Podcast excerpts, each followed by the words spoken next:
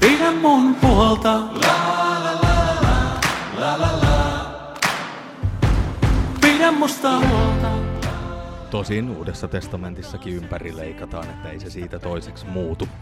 Mutta toi on Älä nyt lisää mun ahdistusta Pekka tässä vaiheessa enää. Mä oon nyt saanut rauhan tämän asian kanssa.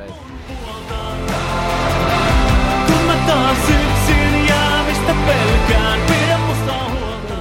Tervetuloa taas Maata näkyvissä podcastin pariin. Täällä tänään sun kanssa Toni ja Emil ja sit meillä on tässä Pekka Lindqvist huippuvieras tänään paikalla raamatun asiantuntija, mutta mitä Emil, mitkä fiilikset sulla on tässä kohtaa?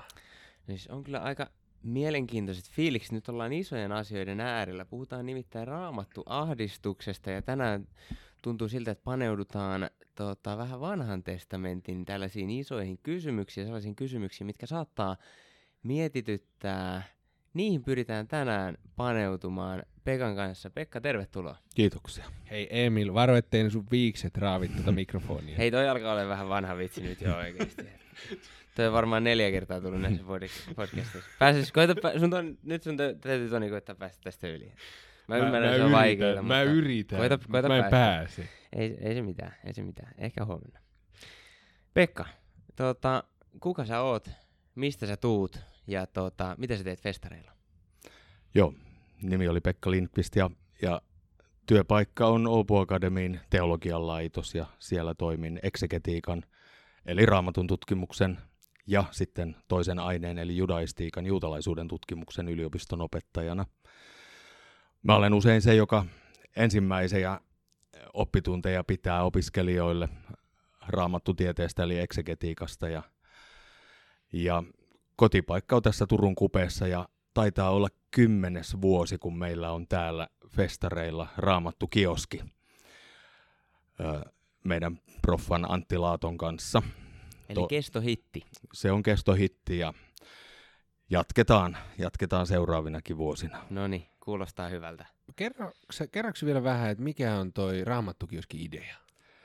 Idea on, no tietenkin idea, jos ihan rehellisiä ollaan, niin on mainostaa meidän opintolinjaa, jotta saataisiin uusia opiskelijoita, mutta sitten siinä on, siinä on hurskaampikin tarkoitus, nimittäin no, tarjota paikka, mihin kaikki ne, joilla on jotain raamattuun liittyviä kysymyksiä, niin voi tulla. Me ollaan yleensä mainostettu sitä tuolla kylteissä ja skriineillä sanomalla, että, että tule kysymään raamatusta, kysy mitä tahansa raamatusta.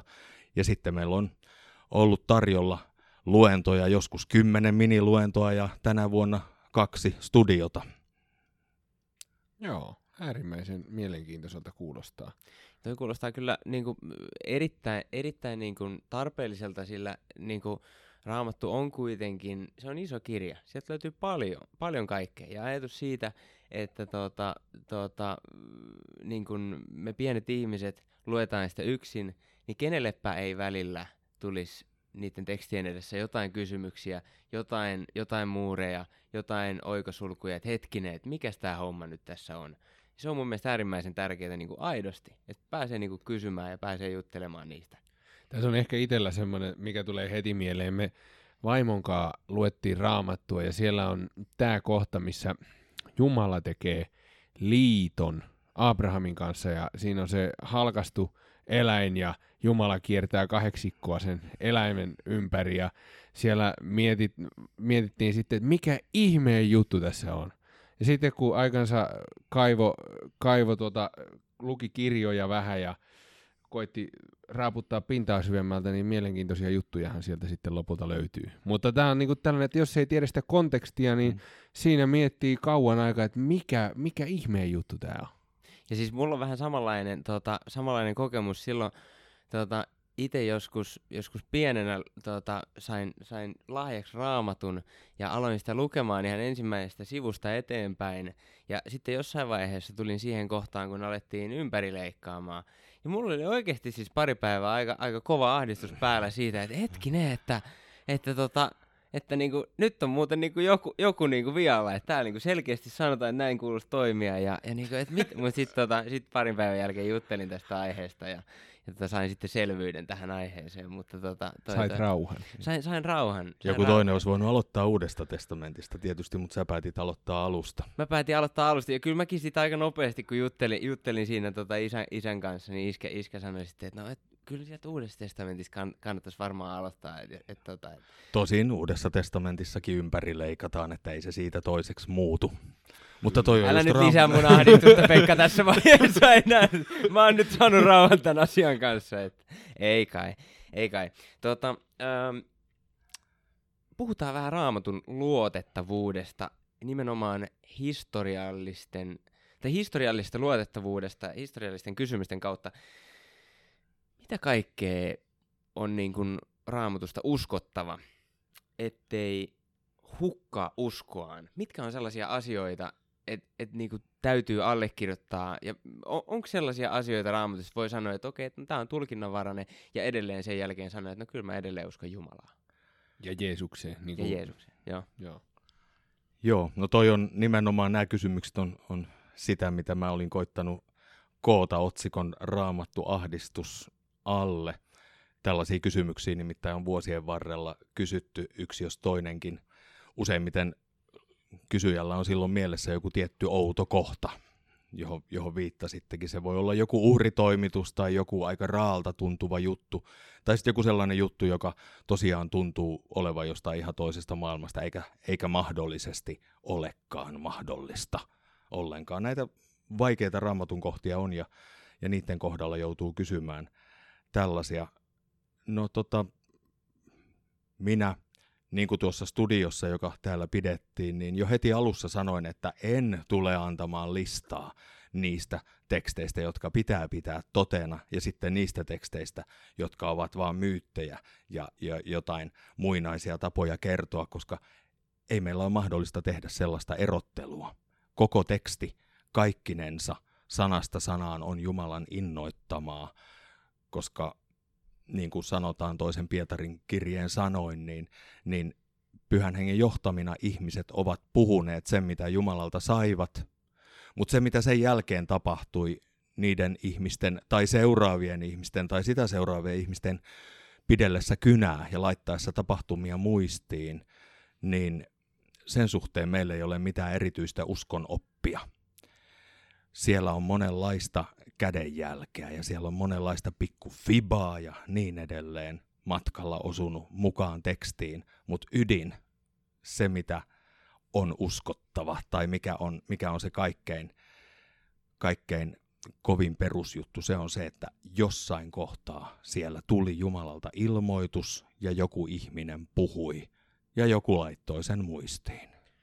No tämä, eli siis toisin sanoen kuitenkin sä ajattelet, että on mahdollista ja todennäköistä, että raamatussa on tämmöisiä elementtejä, jotka on kulttuurin sidottuja kerrontatapoja, tämmöisiä erilaisia tekstilajeja, erilaisia juttuja, jotka ei välttämättä ole just prikulleen sitä, mitä kirjoitetaan, niin osaisitko sä heittää jotain semmoista, mikä nyt voisi vois olla jotain tämän tyyppistä esimerkiksi? Joo, no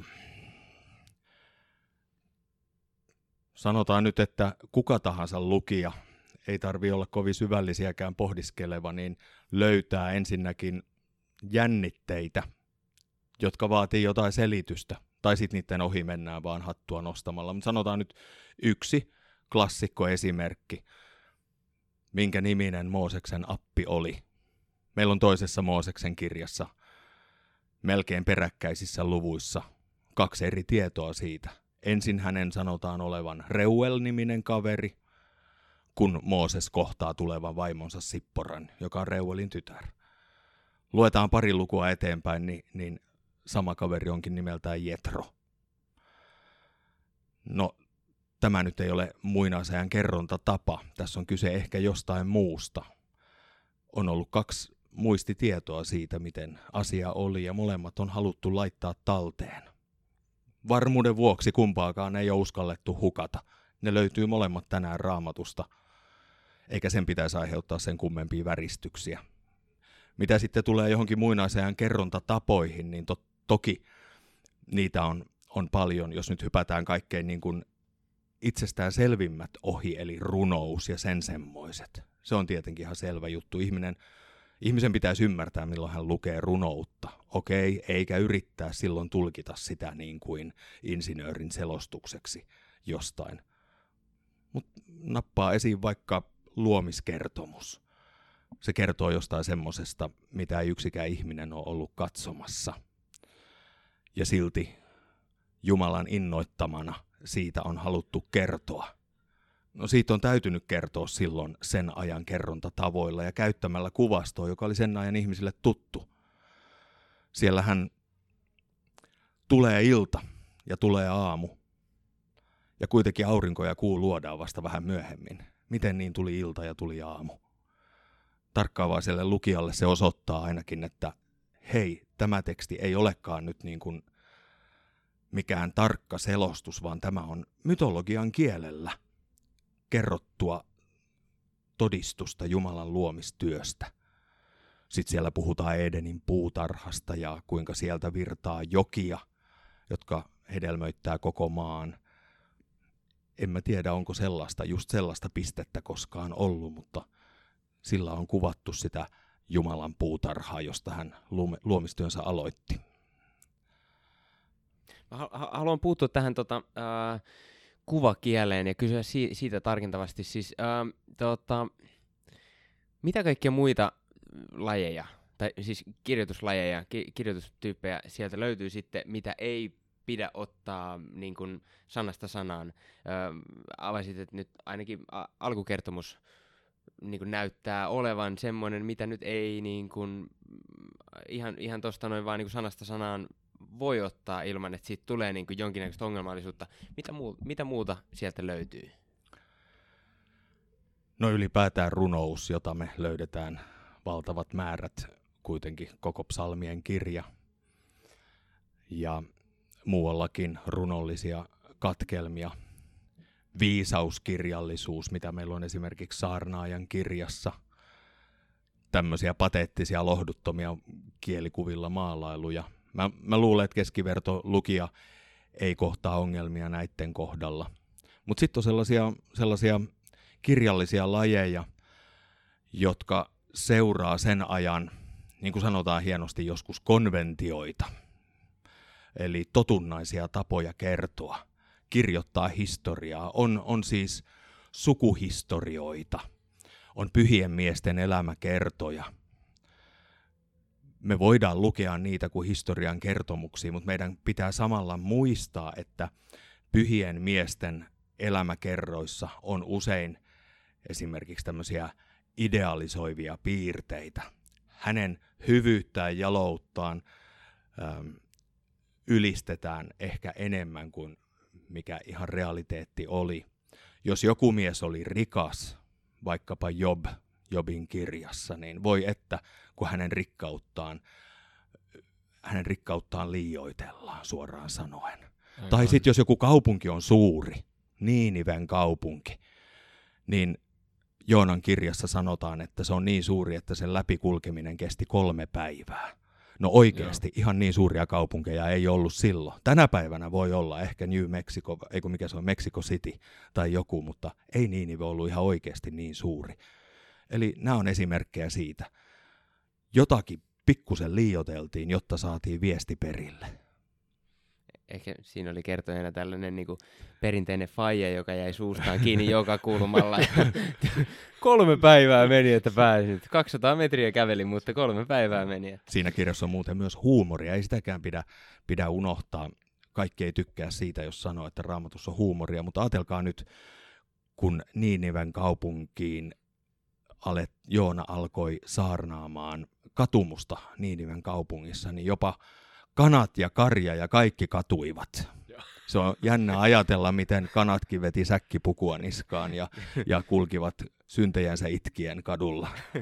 Joo, ja mä siis, mä, alhaalla. Mä oon itse tässä itse asiassa vähän aikaa sitten just Joonan kirjasta alustanut opiskelijailloissa, ja tota, siellä mä oon itekseni hihitellyt sen nelosluvun kanssa siinä, kun siinä on tämä, missä se Joonan pään päältä risiinikasvi kuolee ja Jumala kysyy, että, että, onks, että mikä, mikäs nyt on ja että älä nyt kasvin takia tolla lailla ja Joona vastaa, että että mä haluan kuolla sen takia, kun se kasvi surkastui siitä sen pään päältä, ja mä, mm. ei voi olla kunnon dramatiikkaa tollaisesta pikkujutusta, mutta mä joskus siellä on kyllä, täytyy sanoa, että raamatussa on ihan hauskojakin juttuja aina On välillä. ehdottomasti. Ja jutuilla on joku tähtäinpiste, että ei sitä ole kirjoitettu vaan huvin vuoksi, että saatiin mukava pakina aikaiseksi, vaan silloin aina joku sanoma. Ja totta kai sanoman läpiviemiseksi ei kirjoiteta jotain ufojuttuja tai sitten loputtoman tylsiä juttuja, vaan kerrotaan nyt esimerkiksi Joona-nimisen kaverin tarina mahdollisimman purevasti niin, että myös lapset ja lapsenlapset muistaa sen ja tykkää kertoa sitä eteenpäin. Tota, miten sitten nyt, kun nyt me ollaan niinku päästy siihen pisteeseen, että ei me nyt ihan niinku kaikkea voida ottaa niinku tosta noin vaan ja u- niinku sanoa, että näin se on. Niin tota, luhistuuko tässä nyt sitten niinku, vähän niin kuin meidän kristillinen usko, jos joudutaan toteamaan, että siellä on liiottelua ja siellä on niin kuin, tota, niin kuin, halutaan, te, halutaan niin kuin, niin kuin tehdä make a point, siis niin kuin, tota, perustella jotain, jotain hyvin. Sieltä löytyy liiottelua, löytyy huumoria, löytyy, löytyy tällaista. Luhistuuko tämä koko meidän niin kuin, uskojärjestelmä tällaisten edessä? Ei se luhistu. Ehkä jos niin, jos niin meinaa käydä, niin silloin pitäisi havahtua toteamaan, että mihin on, on uskonsa perustanut. Silloin on ehkä rakentanut itselleen, taikka joku hengellinen opastaja tai saarnamies on luonut sellaisen kriteerin, joka raamatun pitäisi täyttää. Ja sitten sinun pitää täyttää kriteerit ja vaatimukset uskomalla tietyllä tavalla. Mutta tällainen on kuitenkin raamatulle itselleen vierasta. Raamattu ei itse, itse tota noin, tällaisia, miten sitä sanoisi, kaavoja luo itse ympärilleen. Ja sitten on oleellista muistaa se, että kristikunnassa tosiaan ei meillä ole oppia, eikä meillä ole sellaisia listoja asioista, jotka meidän pitää uskoa tietyllä tavalla tapahtuneiksi tai, tai teksteistä, jotka meidän pitää uskoa tietyllä tavalla, tietyllä tarkkuudella meille välittyneiksi. Meidän pitää uskoa, että siis ilmoitususko on se, jonka pitäisi olla kaiken pohjana ja myös sitten kriteerinä. Tämä monitahoinen sana meille. Se voi tulla vaikka neljän eri evankelistan suusta, ja kaikki neljä kertoo vähän eri tavalla. Niin se kaikki on ilmoitusta. On tapahtunut joitakin tapahtumia, jotka Jumala on tehnyt ja toteuttanut. Nyt evankeliumien tapauksessa Jeesuksen elämä. Mutta kas kummaa, kun on neljä eri todistajaa, niin he ovat nähneet asiat vähän eri tavoilla. Jollekin heistä on välitetty muistikuvat vähän eri tavalla. Se pitäisi pikemminkin nähdä rikkautena se, että on monta eri todistajaa, tai sitten jos meillä on valtava tietoverkko, kuten nyt vaikka viisi Mooseksen kirjaa, pitkältä pitkältä ajalta, jonka syntyhistoria voi olla vaikka satoja vuosia, niin vielä suurempi ihme on. Ja ihailun ja ihmetyksen aihe, että mahdollisesti monien käsien kautta, monien todistajien kertomana ja vielä monien vuosisatojen syntyprosessin seurauksena on voinut syntyä kirja, joka on ilmoitusta. Se on oleellista muistaa tässä. Uskon kohde ei ole siis se, että joku kirjoitti. Joku sai, sai viestin ja kirjoitti välittömästi sen ja sitten se oli siinä. Muslimit uskoo Koranista niin, kristityt eivät raamatusta. Kristityt uskovat, että raamattu on Jumalan ilmoitusta ja pyhä henki innoitti jotakuta ja Jumalan sana tuli jollekin.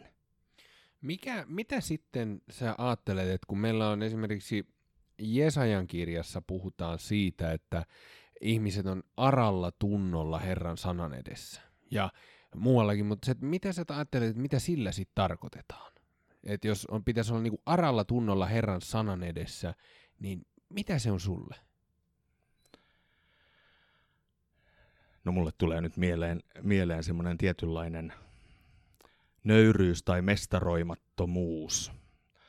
Ää, raamatun selittäjänä mä, okei, okay, kuulostaa hienolta, mutta yrittäisin ainakin olla aralla tunnolla niin, että mä en kovin tarkkaan lähtisi tietämään kaikkia asioita, kuinka se oli ja meni, miksi teksti sanoo juuri näin ja niin edelleen, vaan, vaan että se on pikemminkin silmät auki ihmettelyä.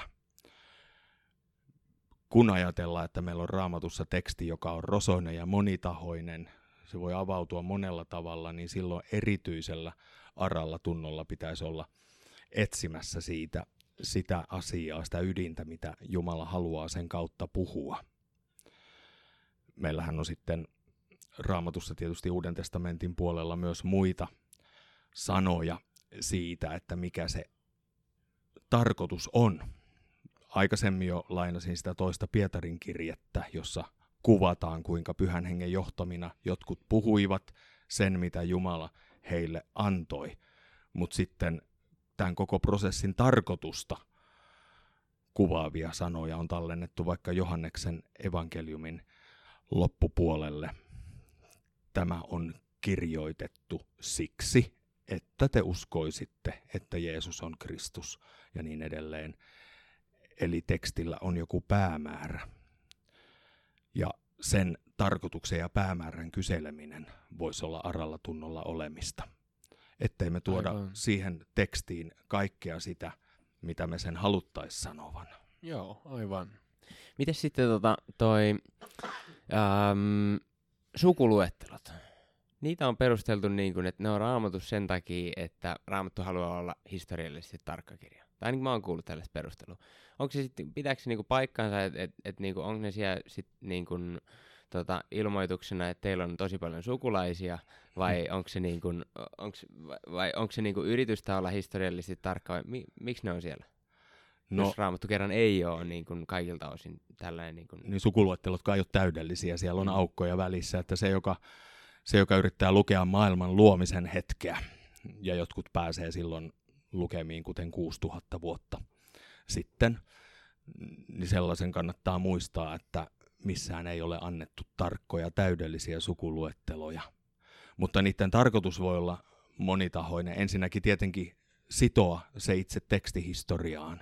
Siinä esiintyvät ne henkilöt, jotka esiintyy siinä tekstissä, niin he sijoittuvat siinä osaksi pyhää historiaa. Esimerkiksi mikä on seuraavien sukupolvien henkilöiden, joista Mooseksen kirjat kertovat, sidos Abrahamiin. No miksi se on tärkeää? Sen takia, koska Abraham sai lupauksen ja hänen kanssaan tehtiin liitto, josta tuossa aikaisemmin oli puhe. Ja se lupaus sisältää lupauksen Abrahamin lapsille, jälkeläisille. Sen takia on tärkeää osoittaa, että tässä se suku nyt menee eteenpäin. Ja kun tullaan sitten Uuden testamentin puolelle, niin ei ole mikään sattuma, että me löydetään taas sukuluettelo, jonka tarkoituksena on sitoa Uuden testamentin päähenkilö Jeesus ja häneen liittyvät tapahtumat osaksi sitä pitkää ketjua. Ja kun sitä sukuluettelua lukee, niin kas päästään Abrahamiin ja päästään jopa Aadamiin saakka. Siis toi, tota, en tiedä teistä, mutta mua kyllä vähän harmittaa, että sukuluetteluiden kirjoittajilla ei ollut sellaista samanlaista vir, virnettä niiden naamalla kuin vaikka Joonan kirjan kirjoittajalla, koska olisihan ne nyt niin, tosi paljon hauskempaa luettavaa esimerkiksi, jos, ne, jos, jos olisi otettu tällainen haaste, että okei, että kerrotaan niin jokainen, jokainen kaveri ja sitten kerrotaan joku hauska fakta siitä, että et, et, tässä oli nyt niin kuin Metusale, joka, jo, jolla oli koukkunenä ja, ja sitten sit sen poika tämä, jo, jo, jolla oli isot korvat. Ja, ja sitten tämä sit tää Emil, jolla on hienot viikset. no ei, nyt niin koetat päästä sen yli oikeasti. Oike- Okei, okay. siis, sä oot niin, niin komea jätkä muuten, että mun on pakko vähän suolata. Ei, hei. Mut siis, hei, ki- kiitos oikeasti. Mutta Pitää muistaa se... kuitenkin, että, että Raamatu syntyisi olla Lähi-idässä. Sellainen mies, jolla on parta, on luotettava mies. Se, jolla ei ole, se on joko epäluotettava tai pikkupoika.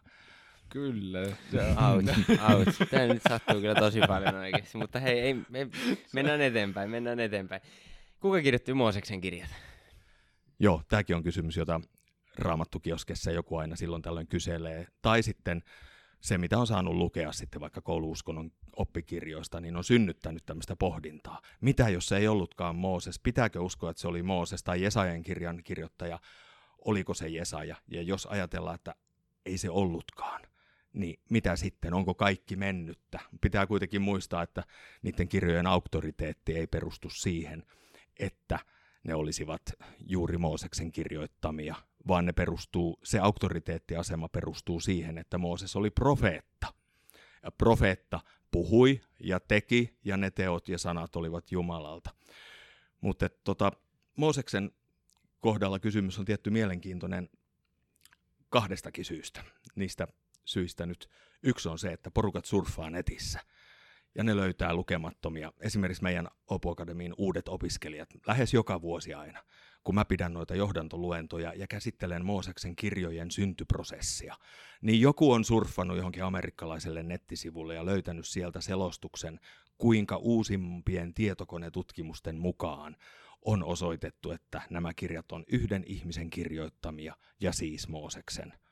No, tämä nyt on humpuukia, voidaan laittaa se mappiin ö, mutta toinen kysymys, mikä tekee Mooseksen kirjojen kirjoittajakysymyksestä mielenkiintoisen, on se, että Uuden testamentin puolella Jeesus sanoo, jos te Moosesta uskoisitte, niin te uskoisitte minua, sillä minusta hän on kirjoittanut. Johanneksen evankeliumiin tallennettu sana.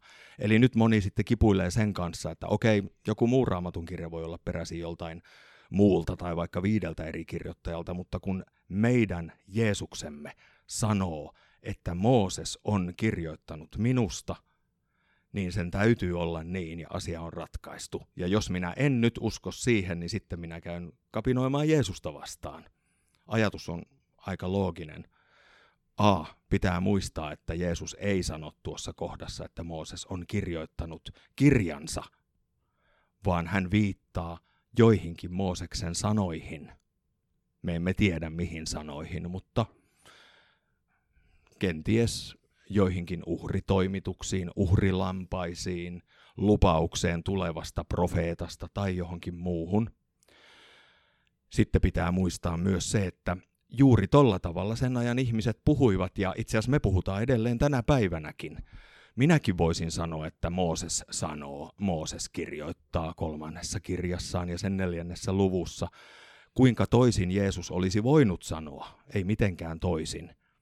Ja sitten vielä viimeisenä tähän kohtaan, niin jos lähdetään tälle linjalle, että mitä uusi testamentti sanoo jonkun kirjan kirjoittajasta, niin se on ratkaisevaa, niin silloinhan me voidaan ottaa esimerkiksi vaikka apostoli Juudaan kirje Uudessa testamentissa ja lukea sen jakeista 14 ja 15.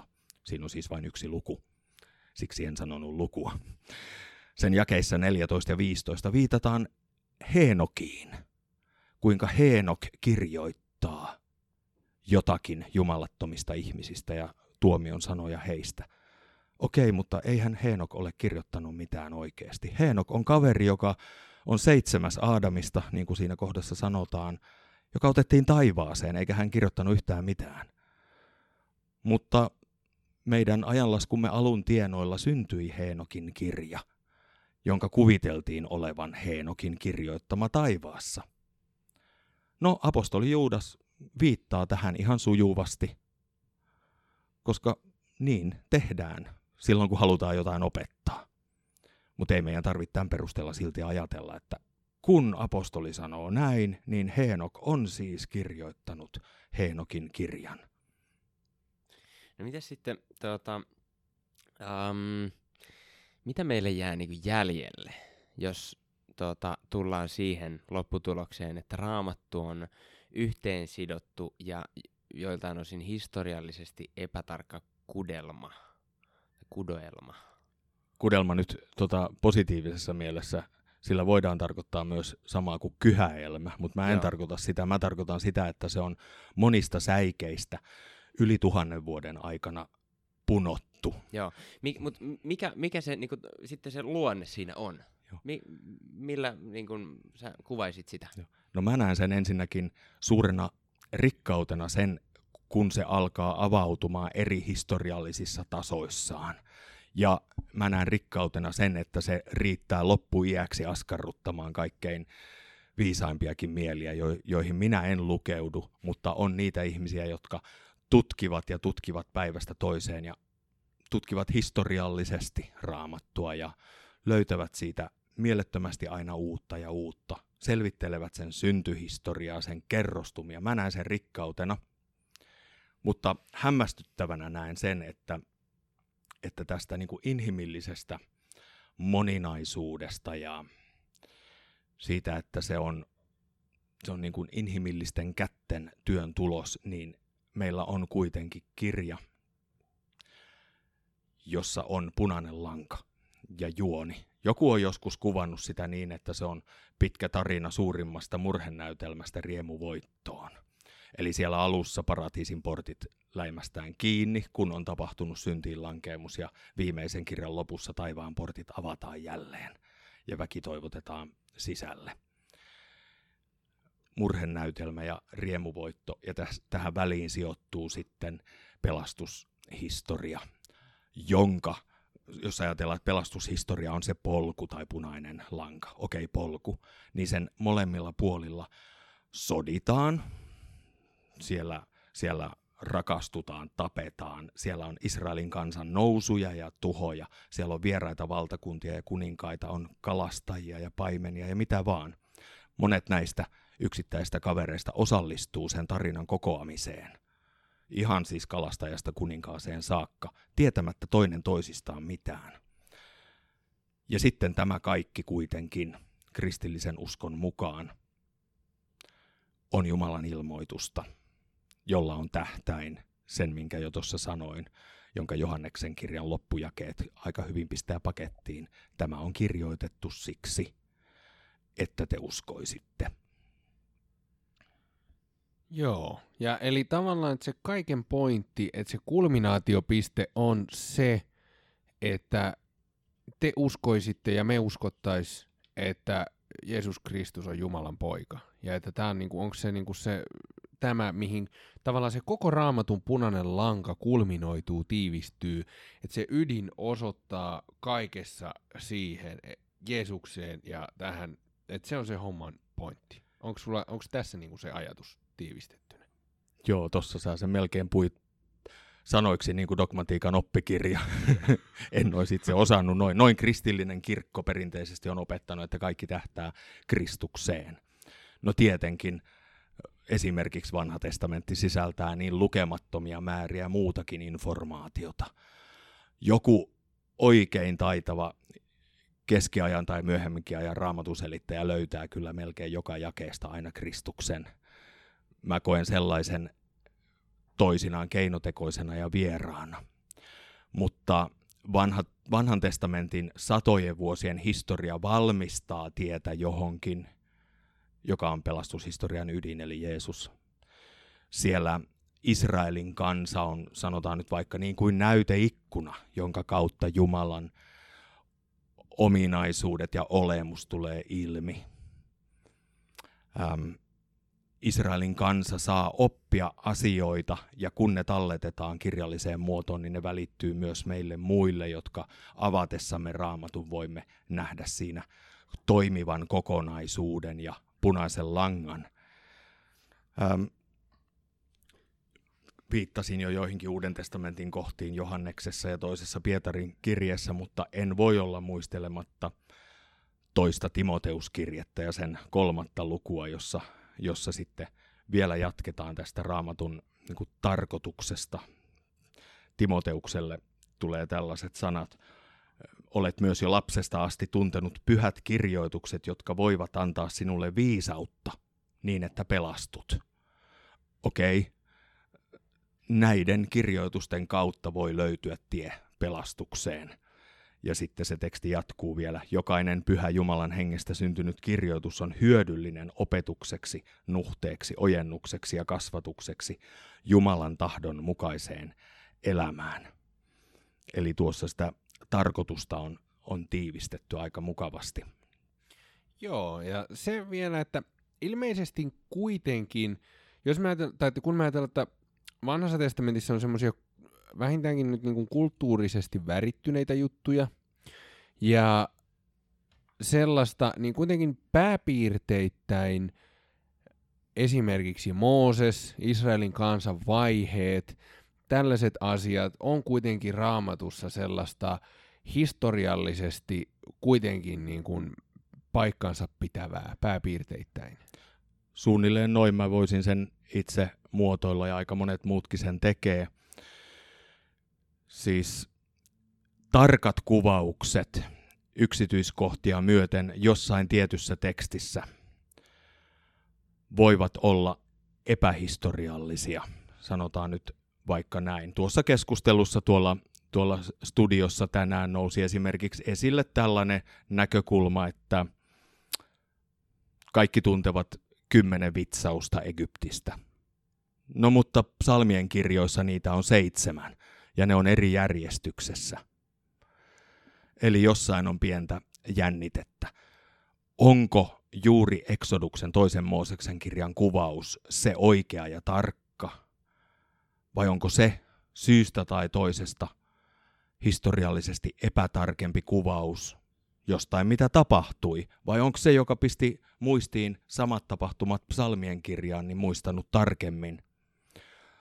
Taikka jotkut muut erämaavaellukseen ja Egyptistä lähtöön liittyvät tapahtumat, jotka sisältävät runsaasti yksityiskohtaista tietoa ja kaikki yksityiskohdat ei tunnu täsmäävän toinen toisiinsa. Mutta kuitenkin meillä on valtava aineisto, joka osoittaa ikään kuin yhteen suuntaan. Israel oli Egyptissä tai meidän isämme, olipa siellä sitten pieni tai iso joukko, olivat Egyptissä. Monet piirteet teksteissä oikeasti liittää tapahtumat hyvin vahvasti siihen, että joku on tuntenut Egyptin olosuhteet. Itse asiassa monet nimet on egyptiläisiä nimiä. Mooses on todennäköisesti egyptiläinen nimi, nimi Ramses, Tutmosis, ne on egyptiläisiä nimiä. Se joku on tuntenut Egyptin maantieteen aika hyvin. Se tapa, miten Faaraon nimeä käytetään, pelkkä titteli, ei erisnimeä, se on juuri sellainen kuin oli käytössä sinä aikana, jolloin Israel raamatun mukaan oli Egyptissä. Eli meillä on paitsi monia kertomuksia, vähän toinen toisestaan poikkeavia, niin meillä on kuitenkin myös piirteitä, jotka osoittaa, että perimätiedon juuret menevät todellakin sinne aivan alkuvaiheisiin. Ja siellä on ollut tapahtumasarja, joka on ollut todellinen, tapahtunut, aiheuttanut suuren hämmästyksen kansassa, koska niin monet on halunneet sen tallettaa muistitietona ja on ymmärretty, että se on Jumalan teko. Tota, oliko vielä? No toi ajatuskulku oli varmaan suurin piirtein Okei, okay. Tossa. joo. Tota, tota, hei, ähm, viimeinen kysymys. Äh, nyt tätä kuuntelee joku, joku tota, nuori, jolla on joku kysymys mielessä, johon tähän ei ole, tä- tässä ei välttämättä tässä podcastissa vastattu. Äh, mitä sä kehottaisit tälle nuorelle? Ihan niin kuin nopeasti. Mikä olisi niin kuin ensimmäinen kehotus? Oho, tämä tuli kovin äkkiä. Yksi juttu on tietysti se, että, että lukee huolellisemmin toiseen kertaan ja sitten vielä kolmanteen kertaan ja pohtii asiaa vielä toiselta kantilta, jotta pääsee pureutumaan siihen tekstiin ennen kuin lähtee hakemaan apuvälineitä. Lukee ja pohdiskelee ja sitten myös miettii siitä näkökulmasta, että mitä tämä teksti, mikä tämän tekstin tähtäyspiste on. Ehkä sen tähtäyspiste ei ole kuvata juuri sitä, kuinka sammakot nousivat Egyptin virrasta, vaan nimenomaan kertoo sitä, että Jumalan käsi oli väkevänä Egyptissä. Tämä nyt vain yhtenä heittona. Sitten yleensä tavataan sanoa, että, että lue rukoillen, koska teksti ja se nimenomaan se tähtäyspiste, se Jumalan puhe siellä voi avautua silloin uudella tavalla. Mutta se, joka haluaa sitten pureutua itse tekstiin tekstinä, lähteä siihen maailmaan, sanotaan nyt seikkailulle, niin se löytää sitten toki hyviä apuvälineitä.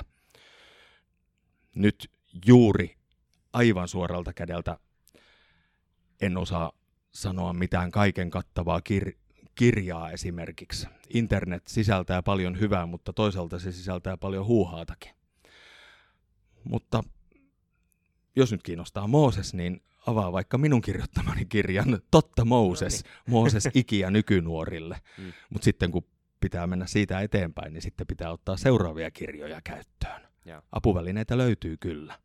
Joo, ja tässähän on, taitaa olla itse asiassa meidän to, toiselta podcast-vieraalta Antti Laadolta tulossa tämmöinen vanhan testamentin kommentaari, selitys raamattu kattaen koko vanhan testamentin, niin se on ainakin sellainen, mihin mä ehkä itse saattaisin ohjata.